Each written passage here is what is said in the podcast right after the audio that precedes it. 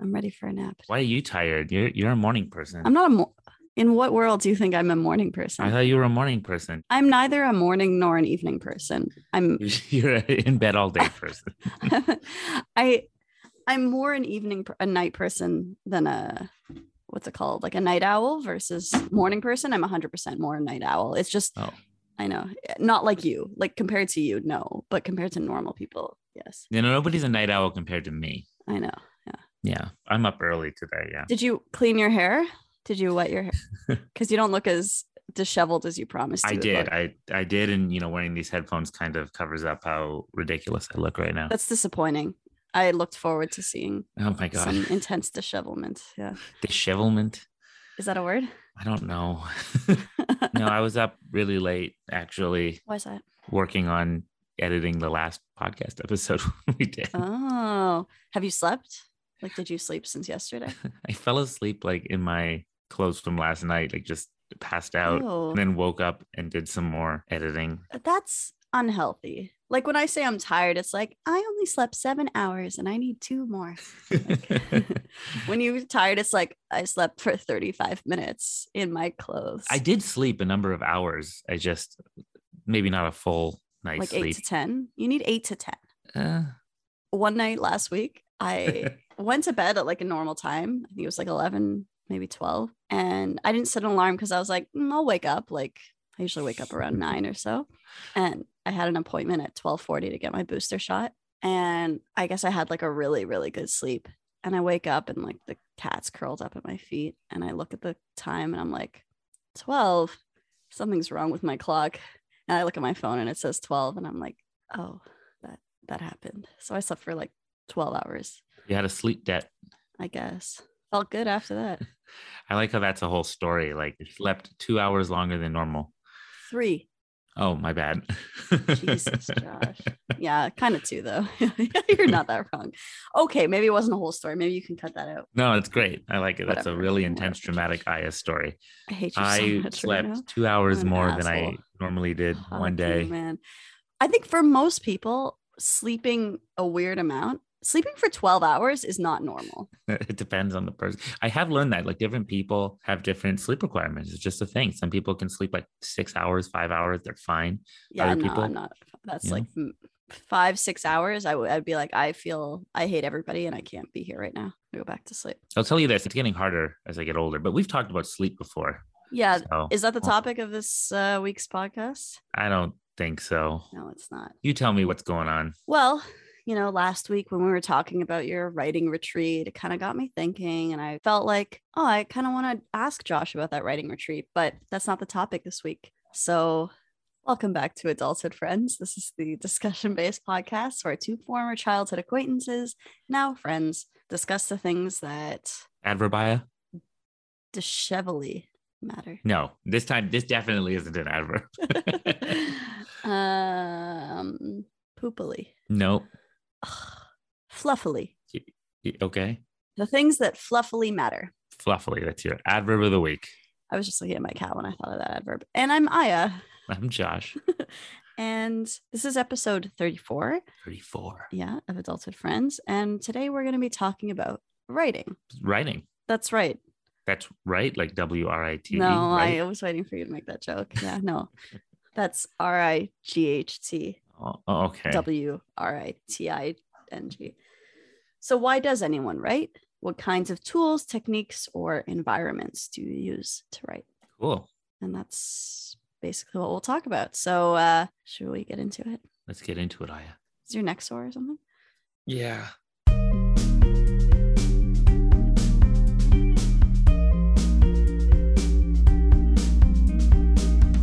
And we're back. It's so good to be back. And you have to forgive me. For saying that every time or No, I'm gonna say that no, definitely that doesn't require any forgiveness. so good to be back.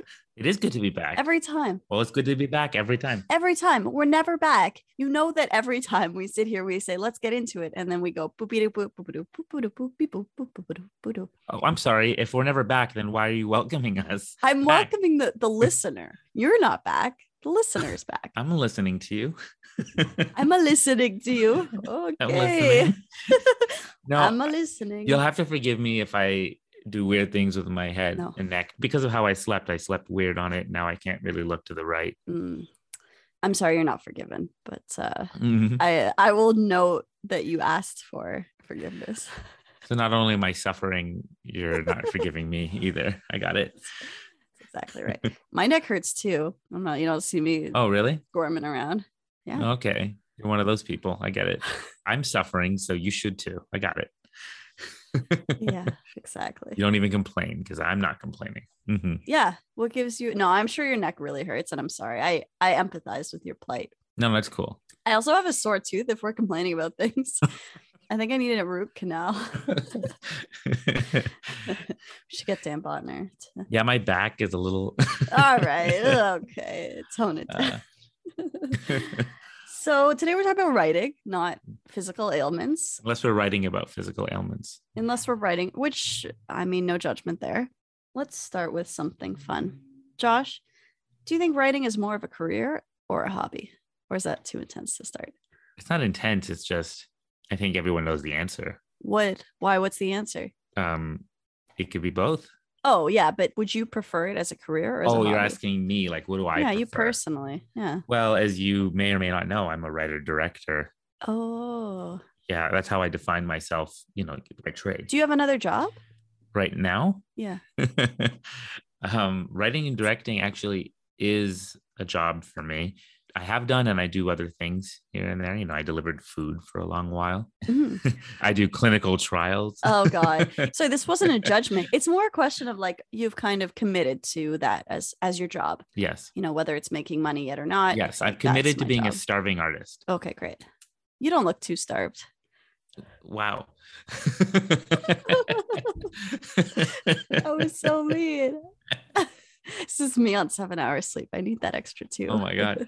Which, by the way, you're a starving artist when you want to write like in America or North America, but there Mm-hmm. are certain countries where they actually value the arts. Mm. So there, it's not like you have to suffer in order to do it because society actually values it and Right. they help you do that if that's what you want to do. Mhm. But here, yeah, it's something you have to struggle to do as a career. Mm. By the way, we should mention we did dive into this topic to a degree way back, I think, in episode four. episode four a little bit, and I think it was episode Well, self expression, like twelve or something. inspiration, We too. did self-expression. We also did inspiration. Yeah. That's right. Yeah. So, you know, check those out if you guys want. We're going to dive probably a little deeper into specifically writing Yes. this Yeah. episode, right? Because for both of us, writing is is a passion, is something that matters to both of us, whether it's, you know, I want to do it more as a career and whether you well, you'll say how you want writing to be in your life. Mm. But we should also bring up again the fact that you and I both Oh yeah. shared we shared a creative writing class together in high school. We did. Yeah. Grade- So what grade was it? I think it was grade twelve. Grade 12, yeah. Yeah, we had a grade 12 creative writing class together. And I actually I remember your short story about a woman who was like in a company breaking the, you know, metaphorical glass ceiling, but she ends It up was called glass ceiling. it was called glass ceiling, yeah. but she also ends up like under it's Literally, she was he takes it literally lit- yeah. breaking a glass ceiling. It was like a literal visualization of Yeah. the idea of breaking the glass ceiling. I remember thinking, man, this guy thinks he's real clever, doesn't he? And it, was clever. It was clever. yeah. I don't know. It was uh That's yeah, it very was a- clever. That's clever for an adult, let alone a 12 or sorry, 17, 18 year old, however old we were. suddenly like you're like, wait, we might have been 18 years old in that I meant grade 12, but then I, yeah, 17, 18. class. I don't know. It was it actually dealt with a social issue, which I probably hadn't done a lot of writing about at that time. Did you do a lot of writing even before that? personally so yeah prior to that class where you and i connected on that but prior to that yeah i was always writing stuff um Yeah. i wrote short stories since i was like very little Hmm. it was always like a really it was a very significant form of expression for me Hmm. i wrote short stories i had written poetry and i'd written plays back in high school Oh, right. I remember that. that was actually one of the things that started to really i started to see my passion yeah. when i wrote this play back in drama class Mhm. and then watching that play get performed and uh, you know all these actors take on those roles i thought that was exhilarating Yeah. I mean, I think you kind of answered the third part of the question, which I gave you like, is it a career or a hobby? Or Mm-hmm. secret answer number three, is it a vocation? And vocation is kind of a fancy word for like a calling right? Something Ew. that you feel called to, something that's your passion. I mean, that's not mutually exclusive with the others, though. no, it's not. But it sounds like a better description of how you feel about writing. Yes, I, you know, I didn't used to think, I used to write a lot, but I didn't used to think this is the thing. Mm. And now moving forward, it's not just the thing, right? Like, I consider myself a storyteller. I like telling stories, and writing is, I mean, a significant way and method of doing that. Mm. But writing and directing is what I like to do, and you know, tell stories in whatever way I can. But yeah, obviously, writing is a huge, huge part of that. And it took me a while to realize that that was a major, major passion for me, because there was always so much work involved with writing as well that it was actually hard to go. This is my passion. Yeah. And do you have like a favorite form of writing? Like you said, you wrote plays, you wrote poems, you wrote short stories, Hmm. you've written screenplays. Do you have a favorite? Like if you had to pick, you could only write one. Oh. What's it going to be? No, this is hard. That's hard. I mean, right now, I guess screenplays because I make movies. So if I had to pick one, r- Yeah. the form that leads to me making a movie might be Mm. the best. But I've, you know, whatever the one I'm doing in the moment Mm. is the most important, I guess. There isn't one where you sit down and you're like, time to write a screenplay. And then you're just like, mm, feels like home. Which one feels, you know, which one are you the most comfortable doing? I'm more comfortable writing screenplays right now because that's what I've been doing for a while. I have yet to write a novel. I've written a lot of short stories, a lot. Mhm. I'm thinking about actually releasing them as a book. Yeah, you might as well. I have actually released, I think we talked about this before, but I have a book of poems. It's called Exploding Glass Staircase, Mhm. which is named after one of the poems. And my friend Natanya Zaini, who also drew our podcast Mhm. cover, yeah. she did all the anim- all the illustrations in my poetry book. Mhm. And yeah, it's up on Amazon. You can look it up right now. Exploding Glass Staircase. You know, that was really, really cool to get all these poems, which I wrote over the course of like 14 years Mm. out into the world. And Yeah. That's amazing. that felt very meaningful at the time. Yeah. Yeah. But I wouldn't say like writing poetry is that's not where I really want to be. The nice thing about poetry is that you can write a poem like in a day, Mm. in an hour, In a minute. in a minute. Yeah, in a you can. second. If Maybe it's a limerick or something. you can write one really fast and get that feeling of completion, that rewarding feeling of having finished a piece of art. It's not as big as something like a screenplay or a novel, but y- it still has its place. Mm. And then when you compile them, they can tell a story. You know, each one tells a story, but then when you put them together, they might tell even a larger story, which is really cool That's true. and those also especially ask the reader or invite the reader to kind of really dive into it in their own mind and think about what it means to them Yeah, I think that's a good. And you self-published that. Yeah. And did you ever have you considered like sending? You said you're a short story, like you have a bunch of short stories. Have you ever considered sending poems or short stories to other publications as well? i i guess i haven't i just i've always been one of those people who kind of does stuff myself and Yeah. for better or worse i kind of just make it happen i never even considered like trying to send it to somebody to do it for me I mean, there's no re. There's not necessarily a reason to. It depends on why you're doing it. If you're just doing it for yourself, then yeah self-publishing makes the most sense. I always thought like, yeah, short stories, poems. I kind of I wasn't thinking, oh, I'm gonna write this book of poetry and make a lot of money. Like I don't know who wants to buy my book of poetry. no, it's not. And I mean, you're not going to make a lot of money if you publish it in a in a journal either. It's more just like to get it out there in a different way, right? Because Yeah, I just like making stuff. I like telling stories. I like creating. And why? I because it's my vocation. Okay, fine. so, but let me throw the question back at you for a second because you, Aya, it's been interesting talking to you about writing. And this is something you and I both connected over and I think has really contributed to our growing friendship, you know, being able to talk about this shared passion. Hmm. Oh yeah, that's what I was gonna tell you because I I said something really nice to you on the phone, and then I was like, oh, I should have said that on the podcast. No.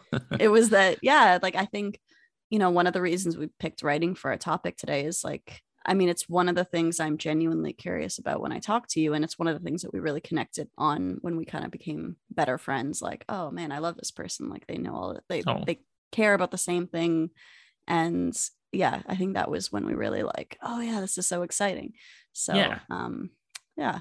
Yeah, and I also really love talking and connecting with other writers, of course, because other storytellers, other people who understand that, yeah, it's an awesome passion, but it's also kind of masochistic at times. What? Why? It's there's Well, all these like you've written a memes lot and- more than I have, so I don't know. There's all these memes and jokes about it, but like writing and getting into that writing mode can be really difficult, Mm. right? It can be a really taxing sort of experience. And it also sometimes involves sacrificing your time in certain ways.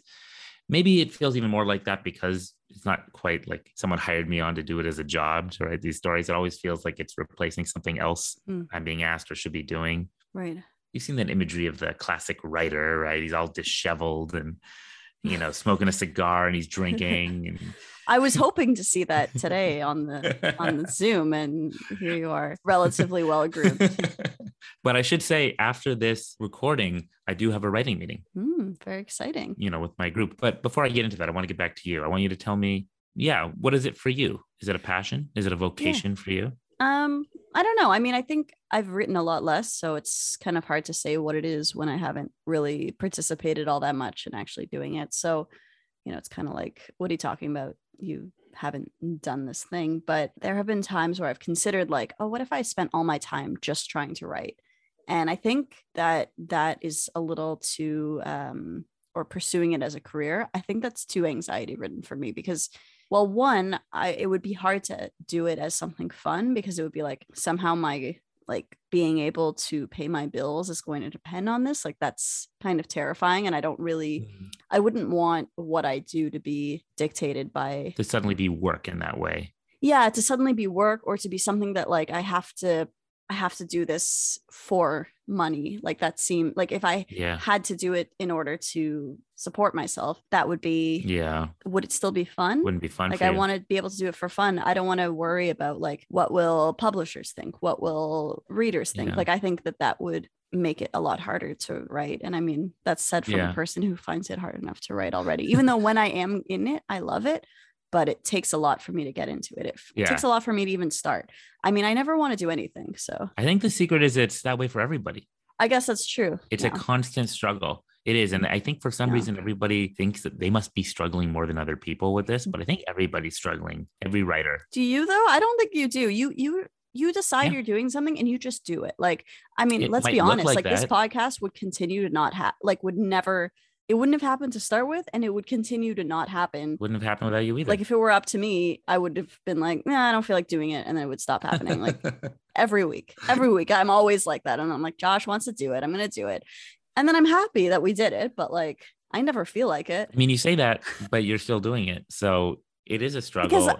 at first it's like a sense of obligation and then i do it and then people listen and we hear feedback and then i get excited about different topics and it kind of Yeah. like feeds into itself but it's kind of the loop of writing, though. it's a loop yeah exactly it's So like that's a, the loop I look, I feel that struggle too, to uh, some degree. Mm. I don't know. Everybody probably feels it to different degrees. And I've disciplined myself in certain ways to keep that's kind of like a rule that I made for myself. You know, finish what you start. Mm. If you make a certain commitment, you know, stick to it until, unless it becomes really toxic in some way, then Mm. don't. kind of a loyalty to writing Oh, yeah. We talked about loyalty. a last loyalty week. to finishing things Yes.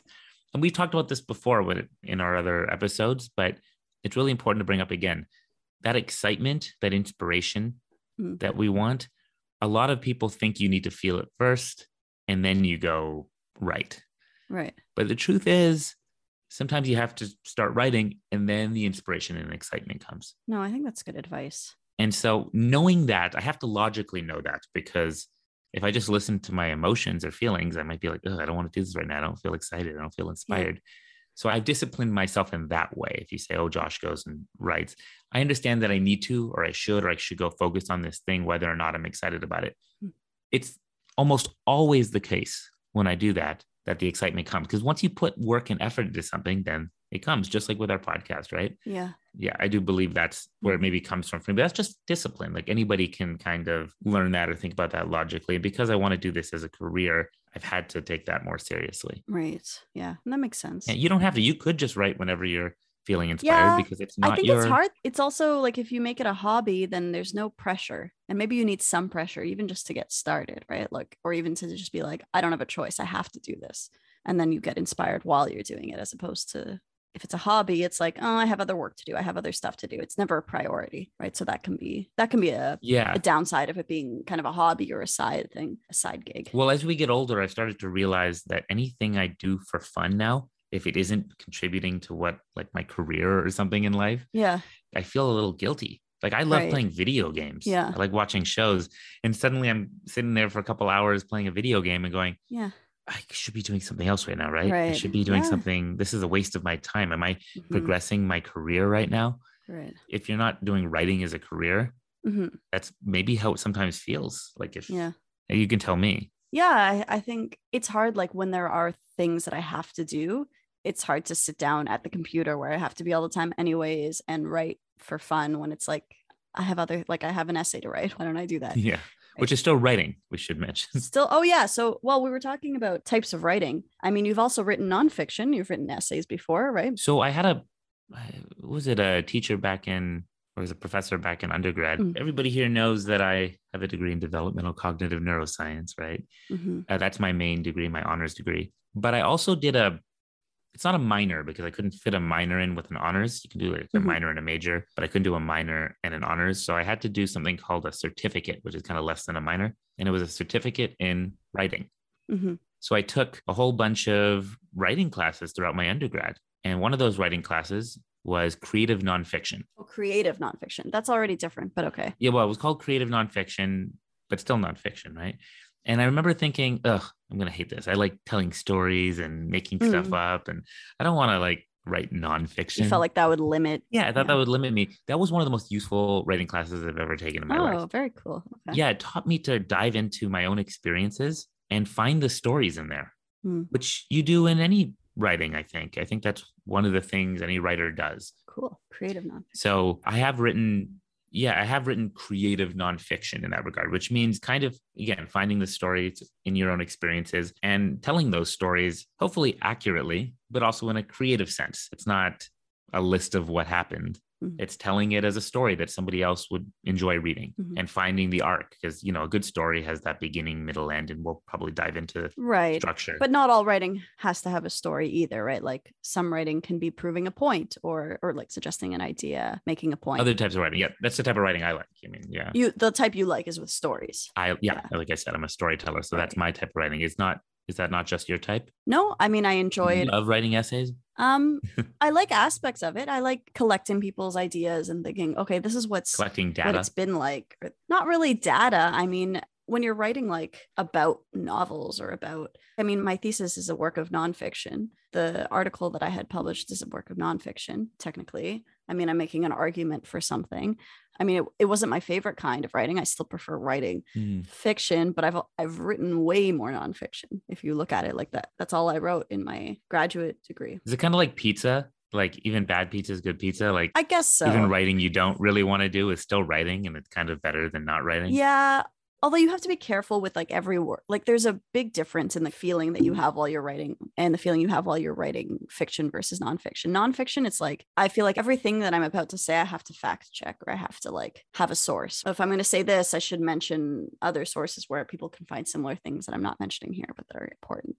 Right. So it's a very different kind of thinking. But I do, I enjoy that too. I like collecting a bunch of books and learning about something and then putting that into a little essay. And then I feel like, okay. Do you like the research aspect of it? Yeah, that's my favorite part. Because there is a research aspect actually in For sure. even yeah. in fiction, to be honest. If Well, I'm you're- on the research aspect of of what I'm oh, kind of writing right now. So yeah. there you go. I read a whole book, but I get sometimes I get really distracted. So I was like, I mean, without going too much into it, but like one of my characters is supposed to have like a family cult background. Uh huh. And so I kind of looked into like the psychology of cults. And like there was this memoir by a girl who was part of uh, one of the Church of Latter day Saints. Mormon. It was one of the more extreme Mormon groups. Hmm. So there was this book called Breaking Free, Not Breaking Bad. not Breaking Bad. Uh, and it's by Rachel Jeffs. So she's the daughter of Warren Jeffs, who is part of like the FLDS cult, if you've heard of that. So I haven't. it's really interesting because you really i mean you get a first person perspective growing up with that cult mentality and i mean that's still an active cult so yeah but it's interesting if you're interested in like that kind of thing yeah fundamentalist church of jesus christ of latter day saints that's what and they're super crazy so it's just so interesting and i was like bookmarking things that i was like oh i would include this in my character and this and it's i mean that's a kind of research or like researching the psychology of it or the different so yeah, there is research still involved in works of fiction. Yeah. And that's a lot of fun for a lot of people. I mean, some people don't like it, but I know I love. like my writing partner here, Jacob Tannenbaum, who I've brought up a number of times now. Yeah. Not only, I mean, he's so good at this.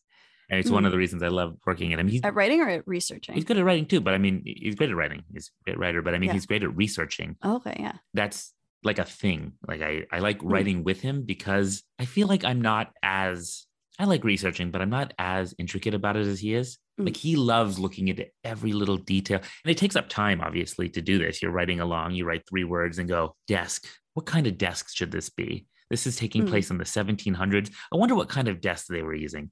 I would just write desk and let like the production design or whatever, like figure it out down the line. Yeah. But he's going to look up the exact type of desk and the type of wood. Oh, that's cool. I don't know Yeah. that I have that kind of patience. I'm more interested. Yeah, but that's that's awesome to have someone like that. I mean, that's one of the perks of collaboration, Yes, right? but it's not just that he's looking up that thing, it's where that leads, right? He might look up if you have this sort of desk, then you have this amount of money. And what does that mean? Right. It's more than just the desk. It actually like and then it leads in like a maybe these types of desks had little secret compartments and then it gives him some sort of idea Hmm. to how to use that thing moving forward that's cool. you know that has its advantages and disadvantages right one of the advantages is that you can I guess it can slow you down. Is that well that too but you can use that research obviously to propel you forward but sometimes it can also limit you in my opinion especially if you're writing a screenplay Mm, if you write something that depends on something so small, Mm. then everyone has to, you know, screenplays are not just for you, they're for when you're making the movie. right? So, Oh, if you specify too much, it's harder for like props and okay, well, that's Like later on. I- stuff or- Actually, you know okay. what? No, not just that, but if you make it so specific early on, Mm. then your whole story might hinge on this thing. right. And you're not able to kind of change certain things moving forward, especially if you're still trying to like figure out where things are going later on. Mm. But overall, it's a great thing Mm. to be that type of person, I think, and to research. Obviously, you don't want things to slow you down too much. You want to get a draft out first, and we can talk about that. Like, Yeah. let's talk about right now, like Okay, yeah. getting out a first draft of something. hmm What do you do? I think you're asking the wrong person because I, I don't know how many first drafts of anything I have. I mean, I know what I should do, which is probably less self editing while writing because, Mm. like, often I'll go back and edit as I'm writing. It's like it's hard to progress when you're doing that. And sometimes it's Yeah. easier to see everything as a whole and edit afterwards once you actually have something. Yeah. It's like having like a rough slab of, of rock before carving it into something better. Like, helps if you have the rock first, right? Like, You can't edit a blank page. yeah, I can try. but it's good to have something on your page, right? So just the idea that Yeah. what most people say is get something on the page, just get it out. Write something bad first. It's okay if it's bad as long as there's something there that you can then manipulate like clay. Yeah. But if you don't have the clay, then how do you do it? So that's hard, of course. Moving on to the next page when you're not happy with the page you've written before. Yeah. Yeah. I struggle with that. We all struggle with that. All writers do, I think. Mhm. But that's been some of the discipline to know or realize when you should move on Right. in that first draft. question. Yeah. Do you use an outline when you write? Because you made me write an outline. You Yeah. didn't make me, but you when I- at one point uh you were my accountability buddy, Accountability buddy. accountability buddy. And my first task was actually to have a plot outline, which I was surprised to get from you because I You don't didn't think see I'm like you a as planning type of person. I don't see you as a planning type of person. I see myself as a planning type of person. And yet I was like, I don't want to plot out this entire thing. Like that's that's terrifying. But yeah. So do you do that with your own stuff? Or was that just like an assignment for me as m- your as my accountability buddy? Mm. so that is some of the discipline that I've picked up over time, right? When I initially started out writing and dove into it like in a way that I loved, I just wrote. I Mhm. think like a lot of people do, just, just you just want to jump into it. You don't want to do Yeah. anything that stops you from writing. Yeah. But as I became more disciplined about it, as I decided to take it more seriously as a career, and also realizing, you know, what was actually the most efficient way to get my work done Mm. so I don't get like stuck partway down the line. Yeah, I almost always write some sort of outline now. There have been projects in the past where I kind of just jumped in. Mm. It depends. There's different types of outlines, right? I tend to, at the very least, I have like a note section on my phone where I just start writing out all the plot points, the structure of the story. Oh, you don't do like an Excel sheet the way I did all I crazy. definitely don't use any Excel sheets. That's Excel is for you. Did you like my plot outline though? Wasn't it nice and It was so intense with all of its like pretty. It was. What has it led to now? uh nothing. So um next question. Uh I have very ugly uh, outlines sometimes. but they lead to things. So I don't know. I just want to say I see how it is. Well, and I mean, like the outline itself can also be scary. And I, when I was looking for things to kind of help me out, like, oh, where do I even start? I fell down a bit of a rabbit hole of narrative beats, which I'm sure you've heard of, or like story structure or we were just talking last week about a beat board. a beat board. Yeah. And it's not like, it's, not, like, a beat beatboxing. boarding, boxing. a beat board, a beat box. It sounds very similar. I think that's an understandable. So a beat board is one type of outline, right? There's many different types of outlines you can do Mm-hmm. ahead of time. Whatever helps you. well, that's like a visual type, right? I mean, it's visual, but it's also, I mean, you're writing on it. It's Mm. it's a visual kind of structure of your writing, but you still within each of these boxes that you visualize and put in order, you write your scenes. I mean, you write your outline for each scene, Mm, your points. okay. And then you because of the way a beat board is structured, you can move the boxes around and you Yeah, know, I like that. you can color them different colors so you see different people's storylines. Very cool. I actually never did this myself. This is something that I learned in my group that we're working on the TV show Mm. um, that I told you about before. Right. Yeah, because I mean, well, what are the other things I was just curious about? Because there are there's a lot of like research, there's lots of books about like what story structures have been kind of pervasive in film and literature and, and everything. And like one of the ones that comes up all the time is the hero's journey or the- Hero's journey. or the monomyth.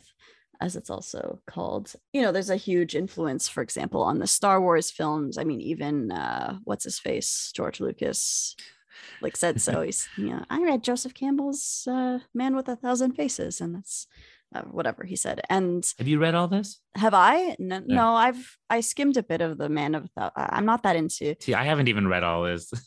no but i I mean like, know about it. yeah you don't I've read the Cliff Notes. Exactly. Yeah, you, that's all you need. You don't need to read it, I don't think. So I was kind of getting a little bit into that, and then I found um, something called the heroine's journey, which, depending on who you're looking at, it can be different. It's all about the journey of the drug heroin through your body. Exactly. So it Yeah. tracks the um no pun intended there. It tracks the the journey that heroin takes from the injection site in through whatever it goes through. No. God damn it, Josh. It's not necessarily like a women's version of the story, but it's kind of a counterpoint to the the hero's journey, which is all about like isolation and you know, strength in isolation. It's this one man going on his journey or one woman. I mean, it could be a woman too, but I mean, the heroine's journey should be, isn't it the woman?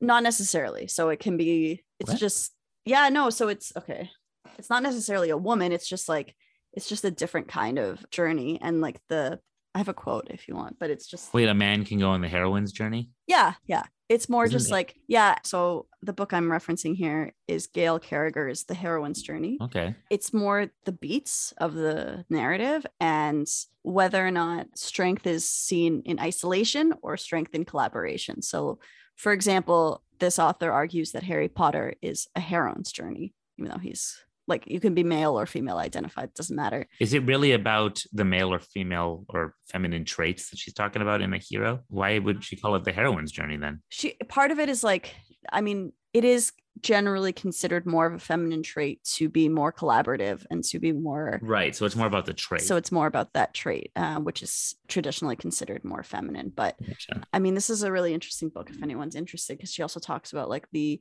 what some of the issues of having the hero's journey be like idealized in a way in Mm-hmm. our society and having, you know, men feel that they need to be on their own, like Yeah. asking for help is weakness. And So just to be Yeah. clear, the hero's Yeah. journey involves, right? Somebody oh, yeah, I didn't even leaving- explain what the hero's journey is. I just skipped it's right like past leaving that. Yeah. home and then coming. Well, you can say it. yeah there's like well you can say i mean there's like this three so the hero's journey the monomyth it's got like the three big things it's like so there's like a bunch of steps but there's also kind of the general outline but the three essential stages are the departure so the hero leaves the familiar world behind Luke Skywalker leaves his home planet. exactly the initiation so the hero learns to navigate the unfamiliar world Luke Skywalker does that. and lastly the return so the hero returns to the familiar world Luke Skywalker comes back. oh my God, Josh. Okay, good job uh, yeah, and then it's followed in a lot of different epic hero books like The Odyssey and all of those kinds of things are usually like same idea. Star Wars. Anyways, Do you find those useful? Like, do you use any kind of plot outline in your, like, any kind of traditional story structures or anything? Or are you just like, I'm just going to see what story I want? And, you know, maybe it's implicit in there. Like, maybe you already kind of have absorbed all of that stuff from pop culture and don't really need to explicitly sit and be like, the descent. the unfamiliar world. That's kind of a good way of putting that. I think a lot of us have absorbed that. So I think anybody can go write a story right now and kind of, you know, be in touch with these Yeah. outlines. They'll probably inadvertently follow the hero's journey. Exactly. A lot of people inadvertently follow it because that's just kind of it's a very satisfying journey to have your Mm. your characters go on. I never read the book, you know, like the hero's journey. I know about it. I understand the general idea about it. Yeah. I used to think I could just, you know, make a general outline of my own of beginning, middle, end, where I want the characters to be. And that was fine. And then I took this class in grad school. Hmm. And for those just tuning in for the first time, I have a master's degree in film and television production from USC School of Cinematic Arts in Los Angeles. That's why I'm here now. Well, that's what I mean, I did it. Now I still live here. but, you know, I went to film school and I took a lot of film classes, and that included screenwriting classes. And one of these classes was called script analysis, which had the most boring name ever, right? I don't know. It sounds interesting to me. Maybe it sounds interesting to you. I was like, ugh, script analysis. Like, No. this sounds irritating. I Because want you're a to movie maker. You're a filmmaker. You want something exciting. You're like, Yeah, I I wanna want go to learn make about movies." explosions. I don't want to learn about script analysis. Exactly. I want to learn how to shoot an entire scene in one shot. Yeah. I want to do cool stuff. I don't want to script analysis. Mhm. I was like, all right. And I had this professor named Irving Belatesh. I heard he was pretty good. I was like, maybe this will be okay. We'll see. What we did every single class was we'd watch a movie. Hmm. we'd start out by watching Mean Girls, for I example, love Mean Girls. or The Matrix. I love The Matrix. Too. Those are great movies. Okay. We watched popular movies and it was a lot of fun. Of course, if we just watched the movies, I'd be like, this is not a good use of my money. Yeah, I was wondering about that. Yeah. Okay. like I could do this at home for free. so what the professor believed was a lot of people think that you should read and watch bad stuff to learn what not to do. Mm. He believed you should watch the best stuff to learn what you should do. Yeah, I think that's a pretty common. Yeah. I think the idea here is because a lot of people hear that there might be some, oh, there's rules to how I'm going to write. I don't want to follow any rules. That's stupid. Right. It's not that it's rules. It is, I think what he said is it's form over formula Mm. you want to learn. Oh, that's cool. If you see that all these movies were really successful, you can study what worked and kind of see are there some patterns here? Mm. Are there some things that all these successful stories have in common? It's not that there's a rule of how to do something, but why are all these movies the most successful? hmm Is there something that they all do Hmm. or most of them do? And can we kind of try to figure out what that is? And he came up with something called the eight sequence structure. And ever since then, I kind of have been using this. Interesting. Now, do I use it exactly every single time? No, but at the very least, I keep it in mind. I can't believe this is the first time you're telling me about this. What have you been keeping the secret for however many I've years? never told you about the eight sequence I structure. hate you so much right now. I can't believe you. This is the first I'm hearing. Yeah. Okay. Continue. I'm talking about the hero's journey. He's got some secret eight sequence structure. Okay. Go so on. here are the kind of eight parts of that sequence. I'll just tell you, Okay. right? It starts with the teaser, Mm. right? It's to suck you in the opening presentation, right? It's got that puzzle, the question. And then two, the status quo. You got to set up who, what, where, when, tell you about the protagonist before the story begins, his or her life. Mhm. And then three is the point of attack. I see. Are you taking notes? No, Are you taking notes? Welcome to my lecture. I'm 100% taking notes. Yeah. Point of attack. Okay. I mean, I'll Google it later and I'm sure it's somewhere, but I also just. I can always just like send you some stuff after. Yes, please. Okay. Yeah. You just do that. Send me stuff after. I got really into like, I'm learning now. I'm going to write notes. Oh, We're in God, what a class right nerd. now, guys. We're What tricky. a nerd. Yeah. We should do that next time. That should be what this podcast becomes. We each just give each other a lecture. Okay, so three is, and we'll just go with it. Three is point of attack, right? So that's Okay. the interruption in the status quo, something that introduces instability. And that could be anything. It could be an event, a person, a thought, a bong hit, anything. Did you write a bong hit in there? I might have. Okay.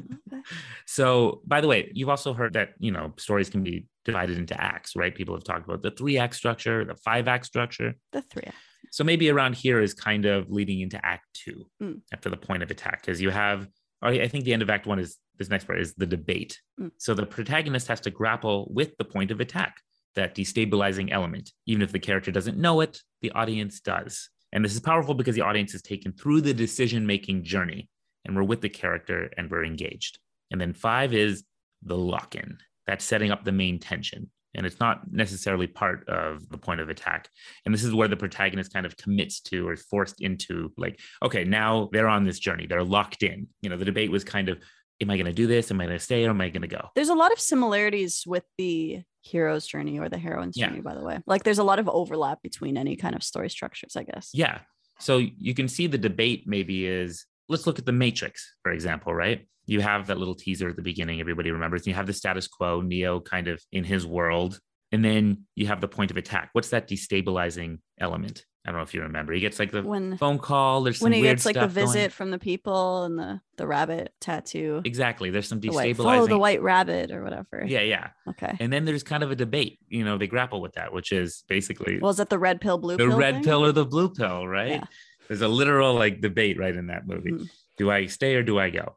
Yeah. And then he chooses one, and now he's locked in. Right. That's the lock in. Now he's committed to discovering what the matrix is. And Do it for Mean Girls. I do have it for Mean Girls, actually. Do it for Mean Girls. I'd rather because Matrix is easy. Mean Girls seems That's only number five. So okay. Fine, fine.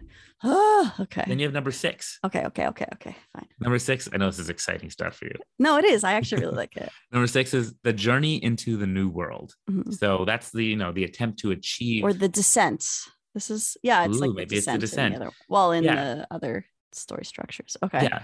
And that's an attempt to achieve the main goal. So, like, Mm. attempt, fail, repeat, and you face obstacles. Then you have your resolution Mm. where the main tension is resolved. I'm not going to spoil all these movies for you, but, Yeah. and these are always kind of made up of two elements one, achieving or failing the main goal, and two, where the character got his or her need or not, Mm. the emotional catharsis, why people came to see your story in the first place. Mm. And then your eighth sequence, sorry, the eighth part is the new status quo. Oh right. So if I asked you what it is for Mean Girls, do you think maybe you could figure out like what's the teaser? Teaser. That's kind of before the first sequence. I don't know. I need to rewatch Mean Girls. Yeah, It's okay. We don't have to remember. But you, of course, you have your status quo for Katie, right? Right. Okay. So she Yeah. yeah she comes in and She's never been to school before. That's her problem, right? right. Yeah. You also got to figure out the want and need, right? What is her want? Her want is Mm-hmm. to fit in, hmm To have friends. but what's her need? her need? Yeah. I don't know. a very important thing in a story to figure out is what is your character's want and what is their need. The want is a thing they set up that they think they want in the first place, and the need is what To be accepted. Well, her need is actually to be herself. Oh, not what she thinks she needs, what she actually exactly. needs. Exactly. That's her Oh, that's actual so need. interesting. Oh, okay, she actually needs to be herself. Oh, that's so nice. Yeah. Look at that. Okay. Exactly. Exactly. And then what do we have? Our point of attack is Regina, the mean girl, right? Mhm. Asks her to sit with the plastics, Mhm, if you recall. I do. And then you have the debate, which is whether to sit down with the plastics. Right. Does she stay or does she go? Does she go into that world or not? And then we have this unexpected lock in. Which is You remember that line? Okay, let's rock this bitch. The scene where she goes through, you know, the agenda. where they're planning. They've got like a plot to to take down the plastics. Is that that's the lock in when she's with like the artsy her friends, her like real friends, Yeah. And the third sequence is your new world, girl world, right? right? and then you got your different like goals and obstacles that start coming up. Is it easier to look at things and do this retroactively? Like it's easier to look at something that's already done and to be like, oh, okay, this is how they use the hero's journey. This is how they use the eight sequence thing. Well, it's good. th- That's kind of important. That was the whole thing. You want to look at how this thing was done to then help you, right? To help you, but you can't it's not always as simple as being like, oh, what's the lock in? I mean, like, I guess it gives you a It can sense. be. Of what It to can give do. you a real Okay. sense because you can do that with your story. And of course, once you know the rules and you can break the rules, kind of a thing, right? If you know what this kind of typical structure is, you can choose not to do it. And there is actually something in Mean Girls that's a little bit different. We can get to. Hmm. But one Okay, thing I want okay. to point out, I'll skip a couple of things here, but there's something that's really cool that I learned called the midpoint reversal. You heard of this? hmm But I don't know what it is. So It's the idea that whatever happens kind of emotionally at the midpoint is the opposite of what you'll see happen at the end of the movie. okay. And knowing this has actually ruined some movies for me. Oh, Like, I won't say which one, but there's this football movie that I watched where midway through the movie, Mhm. the team won like huge. Mhm. They won big. You know, usually what happens in like a sports movie is Yeah, This they is the lose, point lose, where lose, they and eventually lose, lose, win. Yeah, lose, yeah, right? yeah. so they won big, and I was like, oh crap. Yeah. This is like you kind of know at the very end of the movie, like they're actually gonna lose. Right. What movie was that? I'm not gonna say because I don't want to spoil Spoiler it for alert. anybody who Okay, although fine. this will spoil a lot of movies for you now if you keep this in mind. Oh. So the midpoint reversal here is kind of very sophisticated, actually. It's not about Katie taking down Regina, it's about her becoming Regina, Right. right? She becomes a mean girl herself. hmm So that's actually a little more interesting. Again, you can play with what that means in your in your script. And now there's like a different type of tension. Like, will Regina be able to bring down Katie? like it's now the other like things are kind of flipped in this. And also, by the way, there's a storytelling device we can talk to. We have all these storytelling devices. One of them is the Faustian bargain. You've heard of that? Mm. I know that in Faust, he makes a bargain with the devil. Yeah. So like the main character willing to give up anything to get what they want. Mm. So what makes this one stand out is that Regina becomes the outcast, right? And the other characters are a reflection of the protagonist. And you know, you got your lowest point is that she's failed completely and ends up in the stall again. but then of course, in our seventh sequence, we actually have what we call a new hope. And The Star Wars movie, or no, we're talking I about know. Mean I'm so Girls. sorry. I know. she becomes a mathlete, if you recall. Mhm. And you have your eight sequence, right? And that's your new status quo. Now life is better, no cliques, it's just human Nice. so that was a really quick run through of Mean Girls in this eight sequence structure. I mean, maybe you think it was quick. Okay. So sorry. No, that was super interesting, and thank you for that. I was just trying to inject some comedy into. um, yeah. So, anyways, I do actually use this generally moving forward. I Ah. like to figure out what's my point of attack. Yeah. What is my debate? What is the status quo? Where it often gets the most difficult in writing is that second act. Hmm. Once you dive into the new world, what are the obstacles? Right. How do you keep the story going in the new world? That to me is always the most challenging Hmm. part of writing. Interesting. I always find it it's easier to write like the first 20 pages of your script and then it gets Huh. then it gets difficult. That's so cool. So so you do use a story structure. I'm actually kind of surprised. I thought you were I kind of felt like you were going to be like, you know, I just write it and sometimes afterwards I notice something, but yeah, that's an interesting surprise. It depends. I don't perfectly make the structure for everything that I do. no, but you don't need to. Especially if it's like a short film. I'll just do a little outline in my Mm. on my phone. Yeah. Make sure I have all my points, beginning, middle, end. What people don't realize, even if it's a short story or a short script, that structure is still part of that. I think a lot of people make this mistake. They think that something really short doesn't need to tell a full story. Mm. And really, it's just that the scope is smaller.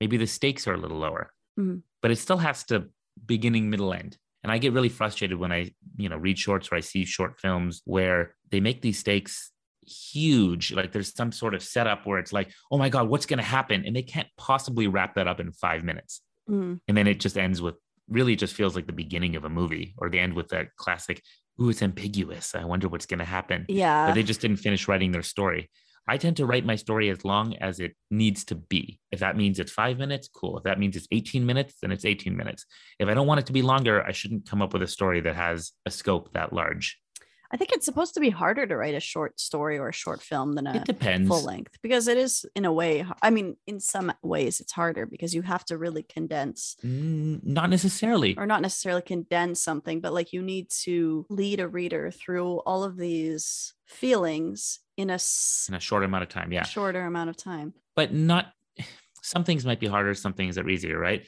i don't actually find it harder i think the real challenge is coming up with a concept and story in the first place that can be told in that length of time Mm. i think a lot of people make the mistake of you know okay and then she kills him and now the whole fate of the world is at stake and that's at minute three Mm, you know it's like how are you going to tell a five minute story out of this so they rush yeah, or they don't actually conclude the story tell a story that can be concluded in that time right. and you're good Okay. you have an outline that you use Well, I, I don't think I've written enough, but I I mean, when I had that plot outline, I started out following hero's journey, but with my own kind of like variations. And then I found little a- this twist. heroine's journey and I started reading that. And then I kind of I put both of them next to each other and I kind of had like options based Oh. on the story that like which one I would kind of pick. So You know what they're going to call that in the future? The Dr. Ishai twist. sure, I'm good with that. That would be- Yeah. I think I have to write something first. You Yeah. got to write the book on that. So that's like, I think I have to write a no- how about I just try to write something? Because I think I still owe you chapter one. You do. from like six months ago. And this is the whole purpose of us doing this podcast now. You need to finish your fucking book. But Aya. Well, maybe if I You- wasn't it- podcasting all the time. No. no, the irony is we often procrastinate I call it productive procrastination. We procrastinate by doing something else Yeah. that's still useful instead of the thing we set out to do. So it'd be funny if you actually went and wrote a book on writing and actually completed writing a book on writing. I would be annoyed if I did that because it's like instead. you can't write a book on writing before you've written enough. Like I have no credentials for that. Like I think that's silly. Like when I read a book on writing by someone who hasn't written anything, I'm like, why would I listen to you? you know, like unless you've studied it. Like I mean, if they've studied it or something, that's different. But like, you know, there are books on writing that I'm like, I don't like the stuff that you've written. Why would I listen to you? You know. well, then you better get your novel done. I know. I'm in school and I'm teaching. Excuses, excuses, always excuses. Excuses. Yeah. I Look, think they I need matter. to sleep less. I, I wish I didn't have to sleep so much. Yeah, it's true. You're gonna have to sacrifice something usually. I don't know what it No. is, but you know, you have to cycle in if you really want to do something, you have to replace whatever you were doing in some part of your day. You can try to be more efficient, but even then you're replacing maybe your time alone and your time to relax and recover. Something has to get replaced, yeah. whether it's sleep, whether it's dedication to some school or work or family. That's kind of a the Family. sacrifices. Let's cut that out. It's not really, it doesn't feel like much of a sacrifice. Joking to any family Oh, listening to just this. joking. Love you so much. that is kind of the struggle sometimes is what to sacrifice in order to follow. Yeah. We only do have a limited amount of time in our day. We do. It's true. So I know that you went on a writing retreat recently. Hmm. and that's kind of like outside of the world it's just us we paid for this we better write so you kind of like a high pressure environment in a way Yeah. Actually, so I brought this up before, right? I said I'm writing a TV show. Mhm. So the TV show is currently titled Black Sheep. this is notable because once upon a time it was actually called Unorthodox. there's a good show by that name yeah. Then that show came i'm out sorry and we had to change our name. yeah And so we changed it to Miracle Mile, which is actually like, I don't know, people know this. Miracle Mile is like a place in Los Angeles and some other Hmm. places. I hate that title. I hated it so much. It made it seem to me like a Christmas hospital drama or something. i like black sheep better if that's yeah Sure. yeah it does kind of sound it, it sounds like it should be a christmas movie by the way black sheep is a metric song Okay, cool. It's a few different things that we like. We're happy about that. black sheep of the family It's also a company that sells like pickled garlic or something. i'm sorry what pickled garlic yeah, it's like a company. They sell pickled garlic and stuff. black sheep oh Yeah, you can look it up. all right I found it in the supermarket. There you go. cool It's also a movie from 1996 involving Chris Farley. It's also sheep that aren't white but black. It's also a song, "Ba Ba Black Sheep." have you ever- Yes. There's a bunch Mm. Okay. of there's a couple songs. Josh, We're never gonna get through this. stop letting me interrupt you. Okay, go. So it's called Black Sheep, and I'm much, much happier about this. We're all happier, we're all much more That's excited. good. So again, I have a group of four. It's me, my friend Jacob Tannenbaum, Tamar, and Ofair. I brought these people up before. Tamar is kind of by trade an actress, but she's gotten more into writing recently. Ofair is he was actually a music producer and a musician, but he's also been, you know, getting into kind of producing writing as well. And he's the one who kind of brought us together to facilitate this group. And I'm kind of the uh, I'm the showrunner Mhm. because I kind of did the most work writing, and I brought Jacob on to write with me. And if we ever get Jacob or one of them on sometime, I'd love to talk about that specifically more in depth. But that's just kind of the setup for our group and this TV show. And the TV show is about well, actually takes place in the world of Orthodox Jews and the Russian mafia, and this woman who's caught in between. Mm. You know, Unorthodox would have been a great title for it. It sounds Ah. like. I know. I'm so sorry. so this woman actually, she lives within the Orthodox Jewish community, but she's got a secret. She's not actually Jewish. She was formerly married to like this big Russian mobster, and she sold him out to the FBI, Good for her. and so she had to go into witness protection. Hmm. And she went into this very unique kind of witness protection where she ended up basically in the Orthodox Jewish community, and she's married to the rabbi's brother. So they obviously think she's Jewish. Yeah, everybody thinks she's Jewish. Oh, interesting. then there's this whole thing with the rabbi. He's actually kind of corrupt. He's doing some bad things. Josh, how are you representing your people? Okay, there's good Jews and there's bad Jews. I don't know what to tell you. All right, takes place in this community. Anyways, her long Uh, lost Russian sister. No spoilers. This is the setup. Her long lost Russian sister Okay. finds her and discovers who she is and threatens to reveal who she is to her community and her family and her husband unless she does a little something for them, a little spying maybe. Blackmail. Yeah, yeah. Okay. And of course, like she's, you know, she's kind of a black sheep within her community. Every character is a black sheep in a certain way. Mm. So, anyway, that's the setup for that show. So, we've written four episodes out of a 10 episode season that we've outlined over. Wow, over that's time. awesome. Yeah. Cool. We took some time off, especially, you know, during the pandemic, working on other things. You know, we tried to sell the show with what we had. We got close, didn't quite get there for a variety of reasons. So we're like, screw it. We're just going to keep writing this. We have a great story. Let's Mm. write the whole season. Maybe we can sell the whole season. I don't know. So we're like, let's do episode five. So Jacob and I are co writing. We decide to go on another writer's retreat. This is the third time we've done this. Mm. We rent out an Airbnb up in like Lake Arrowhead and we just spend a weekend basically writing. Previously, we did this for a feature film called Active Shooter about a father who suspects his own son is a school shooter during an active school shooting. And we did this for another short story. And this time we did it for episode five of our TV show. And we wrote, it's supposed to be like 60 pages because it's like a minute a page, basically. Okay. And so we were hoping to write 60 pages. We wrote 68. Wow. That's impressive. I don't know if that's better. We obviously overwrote. But that's a lot. That's a lot of Yeah. pages. Like, yeah. but we divided it up. We divided up our scenes from the beat board. So you write separately? You wrote your own scenes, or do you sit together and you're like, oh, what should they say now? Well, they'll write this, or is it a bit of both? So it depends on The scene, you know what we want to do that day but basically what we did this time is we each took on half the scenes basically Okay. and wrote that half but we sat in like the same room and if we ever had any questions we just call out to each other and be like i'm writing this scene Yeah. what do you think of this does that make sense are we remembering this correctly we stayed in touch And those interruptions don't upset you? I'm, it's been fun there were obviously funny moments where we're like in the middle of something and it's like what Yeah. i just i just want to know would this character say this Oh. it's like "Sh- i don't know man but you know you wrote the last scene with that character i get fine what fine i was in the middle of a sentence but what what Right. and we do it but anyway we got through the whole thing it was a really great experience and i should mention that prior to this what really helped we're talking about outlining the way we outlined it is we did a beat board a visual beat board and tamar kind of led the beat board she was in control of that ordered everything colored everything made sure we knew all the storylines so we had a map to work off of but yeah it very much helped us going to a different environment and also the fact that we put money into it means we'd better finish this thing Yeah. Yeah. we get distractions otherwise in our normal lives in our homes Right. It kind of sets up a certain amount of accountability. It's like, why did I waste money on that if I didn't do the thing that I paid to do? yeah Yeah. It's a smart idea. it helps you really commit. Yeah. It was so successful, so wildly successful that we're like, oh my God, we're doing this every month till we finish the season. Right. Yeah. Makes sense. That's a great idea. Yeah. And you were there with the puppy. Yeah. My I'm not a puppy, a, a dog, but well, yeah, Jacob brought his dog and the dog's amazing. yeah. Her name's Saweetie. Oh. I remember you going also to like 24 hour like internet cafes or like places where or cafes in general. So do you like a busy environment? Because to me that seems like very counterproductive. But I mean it's e, every person is kind of a little different maybe. So yeah, you're talking about environments and changing your environment. I think it does help to just put yourself in a different environment that is meant in your mind for writing. Mm, So I would go to these like Korean coffee shops that were open 24 hours or really late.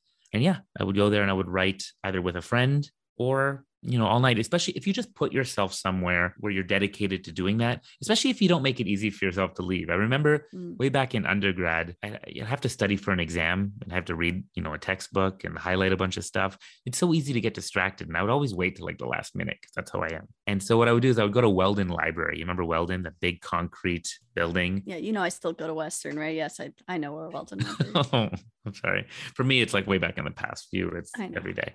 Well, I don't really go there. But you know, it's like a maze in there. It's like many levels and you can get lost in there. Okay. If you don't know your way around, I guess. Okay. yeah. Well, I guess I didn't know my way around. So Clearly. that's a good thing for me because I would bury myself deep in Weldon Library and then I would start studying and writing. And then, like, I'd want to go, of course. I'd be like, oh, I'm done. I can't do this anymore. And then I'd be like, how do I get out of here? Oh my god. That's and then, of course, just then you're like I might as well just Eh, I might as stay. well Uh, stay. that's And that funny. just kind of speaks to our accessibility Mm. side of things. We like things to be accessible. So you want to make writing or your work in general, you want to make it the more accessible thing because it's always more accessible not to do work in most cases. Yeah. So that's what I think putting yourself in these environments, different environments, is really good. I made writing the most accessible thing by going on this writer's retreat. that that's more appealing to me than i mean the writers retreat to me is appealing but i can't i have a lot of needs like i need to not have to think about like for example like studying at weldon i found always I always got way less work done because I would be like, I have to go to the bathroom. Do I pack my stuff up or do I have someone with me who can watch my stuff? Or like, do I have to just trust that someone's like, I just took risks. well, yeah, I I'm a mean, risk taker. that's a possibility too. But then it's like, I hate their washrooms there. And then I'm like, do I go to the farther washroom? Um, Why don't I just work from home where I have a washroom right next to me? Or like, I'm thirsty. Everything costs money. You have to go.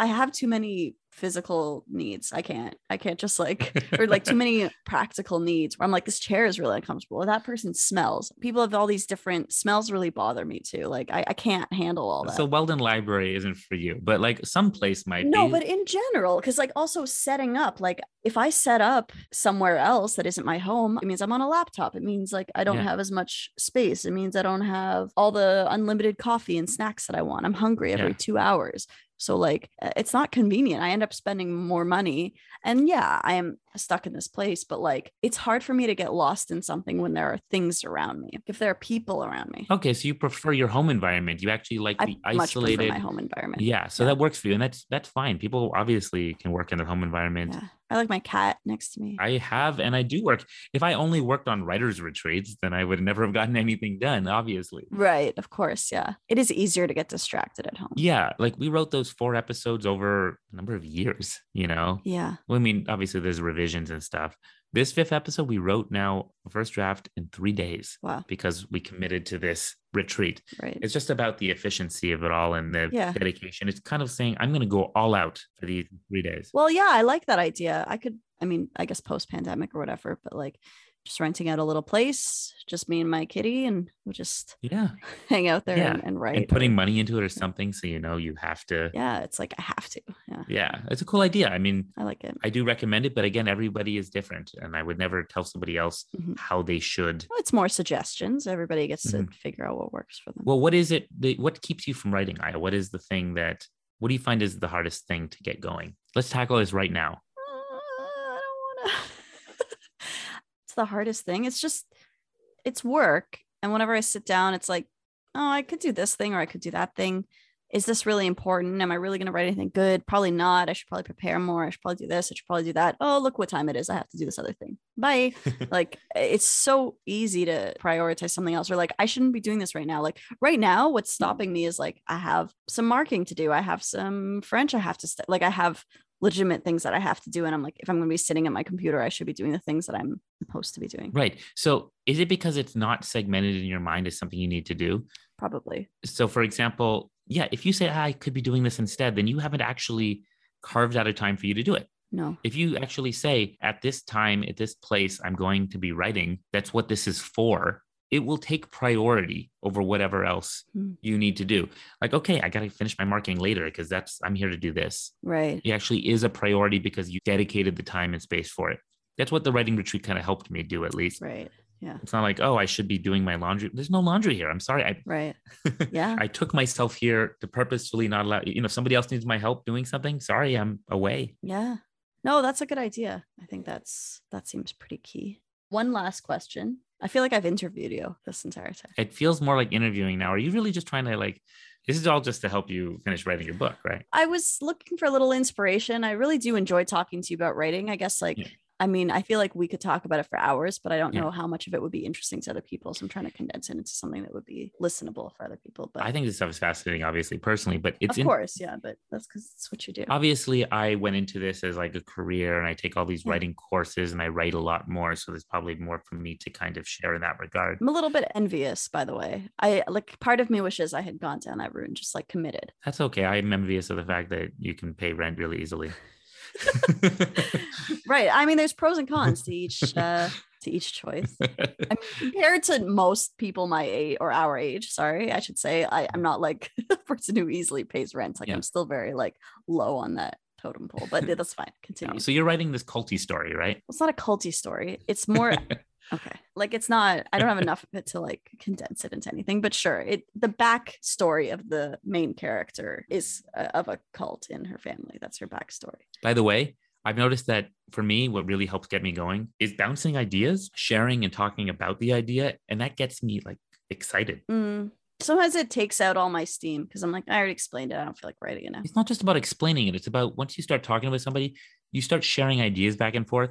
And you should absolutely steal as much from the people around you as you can when you talk about ideas. What? Yes. Josh, what are you saying? So anything I tell you, so now uh, the next movie you have, oh yeah, the main character has a cult family backstory. What? Yeah, no, what are that's you not what I talking mean. about?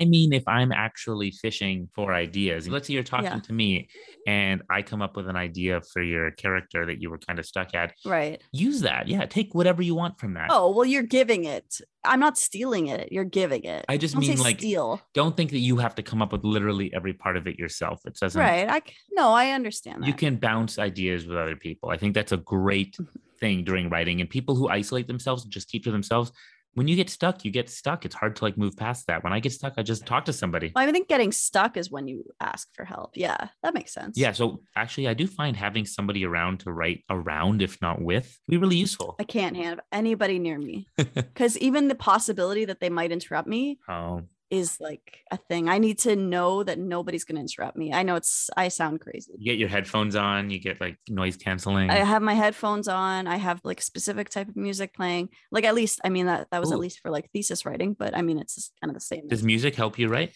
Oh, good question. I specific. I feel like we've probably mentioned this, but yeah, specifically instrumental Mm, and like certain ones. So I have like specific playlists that are just called Right. like writing 2020 or writing 2021. you're like my friend Leopold, it's Oh, classical. Sometimes classical, usually like it'll be kind of soft piano or like soundtracks. Sometimes it'll be a little more intense, kind of depends on my mood, but it's always instrumental. Any words, like totally, I can't listen to that. Really? Yeah. I mean, I find I'll listen to stuff, all kinds of stuff. And instead of finding music to help me write something specific, the music will often guide me. The, exactly. Yeah. Yeah. No, I, I, I kind of like, I'll be in different moods, but I'll just be like, oh, I don't feel like listening to that song right now. Or I'll just be Mhm. like, whoa, this just took me into like, woo. And it kind of drives it. Yeah. So you also listen to music, is that I mean, I'm pretty sure I've had songs actually inspire ideas for short Mm. films for me. cool? Like I listened to a song and it gave me an idea, and then I made a Mm. movie about that. Mm. Yeah, music can be great. Yeah. So, one last question. What's that last question? Josh, do you have any writing advice for me and or our listeners? Just a little book. Like there's that classic, you know, Uh-huh. show don't tell. You kind of gave us one from your film teacher. Form over formula. I thought I was just giving you advice the whole time. you actually have been, but I had this question written out, so I feel like I should ask you anyways. But if you could only give people one bit of writing advice, what would it be? Because you're a pretty prolific writer. I don't know if you're good or not, but at least you're prolific. That was rude. You know what I'm going to say? Yeah, what are you gonna say? As you may or may not know, I had a couple of scripts Mhm. that did really well Hmm. Yeah, this past year. They you've been were winning like you've been on lists and they were in winning awards. competitions. Yeah. Yeah, so like competitions. That's it. Yeah, so the Academy Nickel Fellowships and Screenwriting Competition, that's kind of Yeah. the biggest one in the world. It's the Academy. Mhm. I had two scripts. Like they're the ones who give out Academy Awards. it's the Academy. Yeah. So I had Yeah. two scripts get placed in that. Usually, if you place, that means you're a quarterfinalist, semifinalist, finalist, you know, Mhm, That's or awesome. fellow for that one as a winner. So if you're just even a quarterfinalist in these, that's considered, oh, cool, you've placed. Mhm. I had two scripts place. One was a quarterfinalist. That's the one I wrote with Jacob, active shooter, which we went to a writer's retreat to initially write. And again, being a quarterfinalist in Nickel is huge. Yeah. People actually reach out to you when you're a quarterfinalist. That's like top 350 out of over 8,000. Wow. And my other script, Impaled, a love story, was a semifinalist, which that's like top 150. That's amazing. Yeah. So after that, the finalists are like top 10 Right. yeah, people definitely were reaching out to me about that. So I had two scripts placed. Also, they placed in some other competitions. Impaled also placed as a finalist in Script Pipeline, which is a big one, an active shooter in Scriptapalooza. I think Impaled was also a semifinalist at the Forest City Film Festival, which Hmm. we went to. So it was Script Pipeline had me write a thing for their website. It's a thing, like a synopsis or something. No, like a like a thing, like my origin story and my accolade. Oh, like a bio. Yeah. So at the bottom of it, it said on being an artist. So what did I want to share? Oh, okay. Let's hear it. I'll share that with you. How about you share that? That was a really long way of introducing that. I Okay. know. so, so I'm being an artist. So there's three sort of things here that I wrote. Number one, finish what you start, Aya. Two, don't let anyone be a gatekeeper to your art.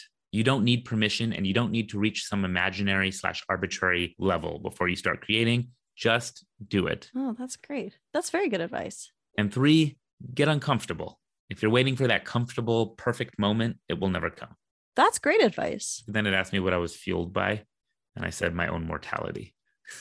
I mean, that's pretty accurate. I one of the things you said to me in our first like conversations about writing was, "You're gonna die. yeah, Don't you want to have finished this?" yeah. It's like Jesus Christ, Josh. Way to be like really intense.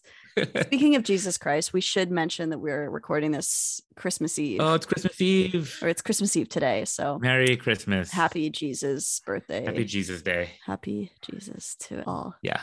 Yeah. And um, this has been another episode of Adulthood Friends. Thanks for joining us. If you liked this episode, please listen to all our other episodes if you haven't already. We have lots there. They're just sitting there waiting for you to listen to them. Mm-hmm. And we've also got a Facebook page that you can follow and like. Please follow us on whatever your preferred listening Platform. application or platform is. So we're on Spotify, Apple Podcasts, Google Podcasts, Overcast, anywhere. We're everywhere. That's about it. So thanks again. And uh, hopefully, Josh will just cut everything somewhere here and then it'll just be like music time. Music time. Music time. You want me to end your suffering with the music right now? Please. And my, su- I'm not suffering. I'm just worried you're going to be late for your fancy writer meeting. Oh my god, I gotta get to my writers meeting. Yeah. Are you not realizing? Yeah, it's 2.52. You got to go. Oh, I gotta prepare. I gotta prep and stuff.